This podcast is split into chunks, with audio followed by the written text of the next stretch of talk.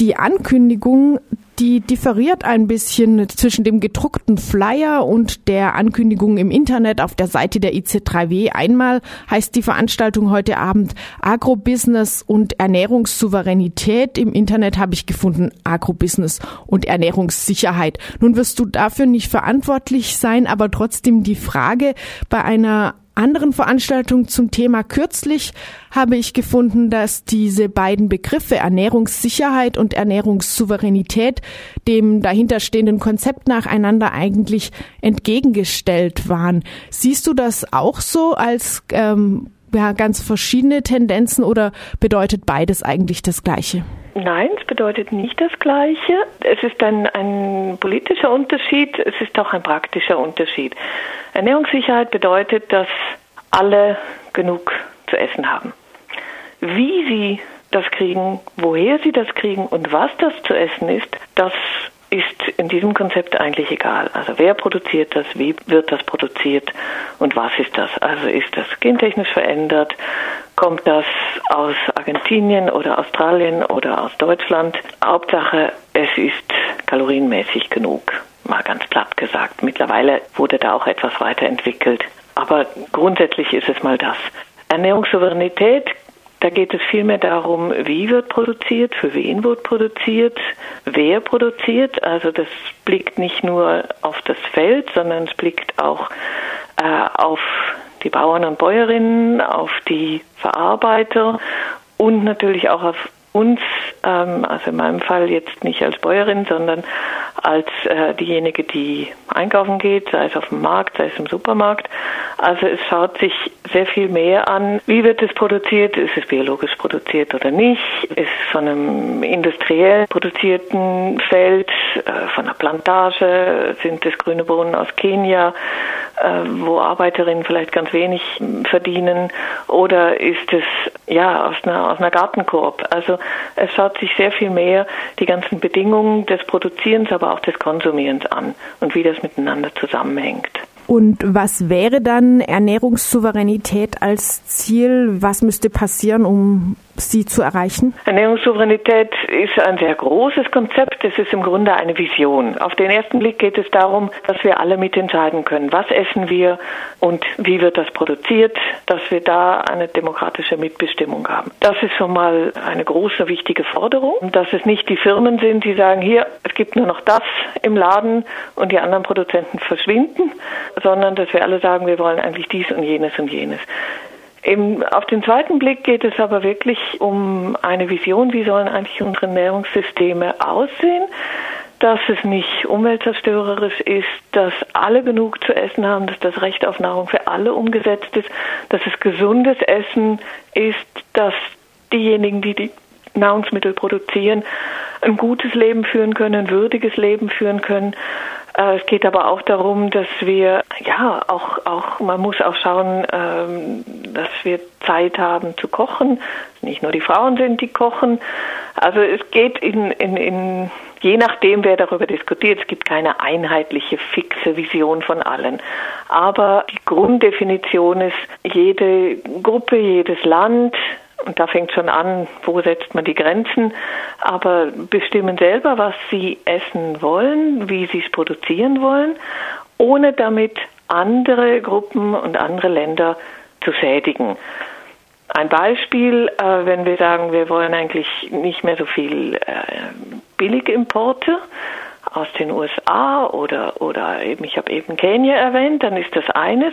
Dann können wir aber auch nicht andererseits hingehen und billiges Milchpulver exportieren nach Kenia und dort die Milchproduzenten an den Rand drängen. Also es geht schon darum, einerseits zu schauen, was ist für uns selber gut für die Gruppe, was wollen wir, aber eben, was ist auch auf internationaler Ebene gut, was schadet den anderen nicht. Es geht schon auch um ein Gemeinsam und nicht Souveränität verstanden als wir bestimmen selber und alles andere ist uns egal läuft das vor allem darauf hinaus, eben möglichst autark zu wirtschaften, sei es auf lokaler und nationaler Ebene, um bloß keine Billigprodukte entweder zu exportieren oder zu importieren? Oder muss man sich diese Souveränität verflochtener vorstellen?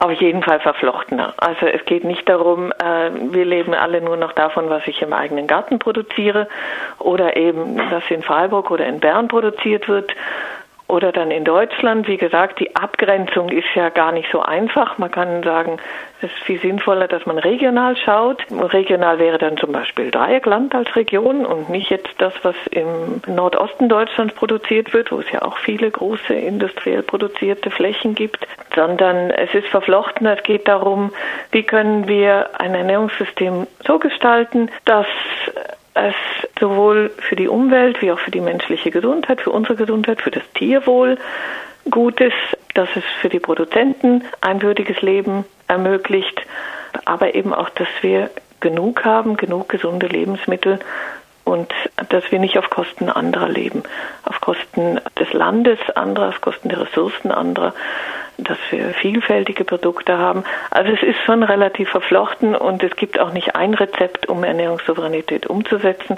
Es braucht eben genau diesen Aushandlungsprozess und der kann nicht nur unter uns stattfinden, sondern er muss auch immer geführt werden, dieser Aushandlungsprozess mit den Produzenten und den Weiterverarbeitern und den Konsumenten aus anderen Ländern. Dieser Aushandlungsprozess, der verlangt ja wahrscheinlich ganz komplexe basisdemokratische Strukturen. Der verlangt auf jeden Fall demokratische Strukturen. Der verlangt, dass wir uns Zeit nehmen, überhaupt uns damit zu beschäftigen. Verlangt auch, dass wir die Zeit haben, uns damit zu beschäftigen. Also man kommt dann sehr schnell auch in andere Bereiche rein. Er verlangt aber auch vor allen Dingen, dass wir wertschätzen, was sind eigentlich die Lebensmittel wert, wie sie produziert werden, dass wir uns wieder mehr damit befassen. Und je mehr wir uns damit befassen, desto mehr schätzen wir es auch wert. Also es gibt ja die Zahlen, dass 30 Prozent der Nahrungsmittel weggeschmissen, verschwendet werden. Und das ist natürlich äh, unglaublich eigentlich, wenn man sich das vorstellt, äh, wie wenig Wertschätzung da noch ist für die Lebensmittel. Und gerade Deutschland, aber auch die Schweiz, wenn man sich anschaut, im, im Haushaltsbudget ist das, was wir für Lebensmittel ausgeben, ein sehr geringer Teil. Das heißt, wenn die Lebensmittel teurer werden, dann merken das viele von uns gar nicht wirklich. Also es gibt dann zwar immer noch einen Aufschrei, wenn die Milch irgendwie 10 Cent teurer wird oder so, so viel teurer wird sie nicht.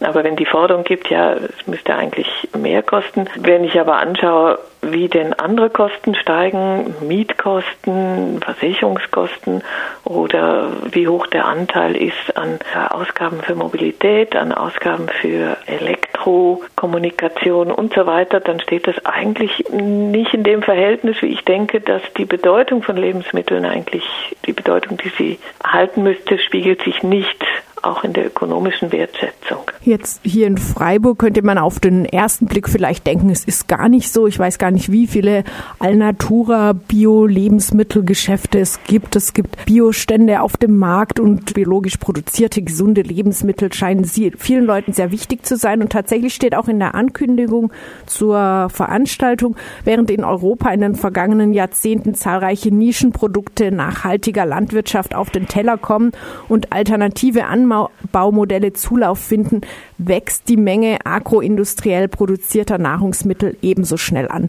Wie lässt sich dieser Widerspruch erklären? Also ja, ich denke auch, es gibt viele Menschen, also irgendwie biologisch hergestellte oder ökologisch hergestellte Lebensmittel. Es ist wirklich attraktiv geworden für viele und finden das auch wichtig. Ich finde es auch wichtig. Also das ist ja mal ein Ansatz.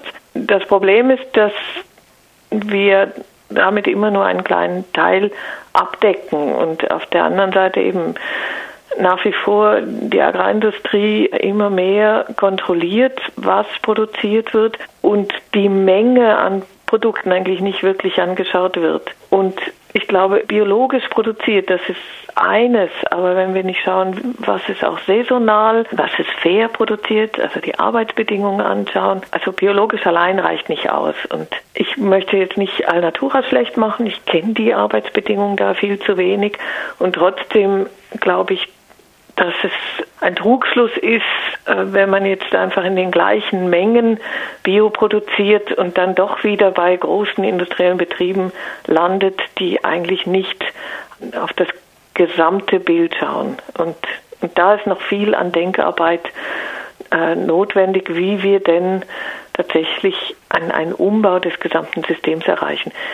Ich habe die Antwort bisher nicht. Ich freue mich aber, dass wir das heute auch diskutieren können und so über solche Veranstaltungen wie heute Abend im Gespräch vielleicht neue Ideen entwickeln oder, oder neue Zusammenhänge verstehen können, um vorwärts zu gehen.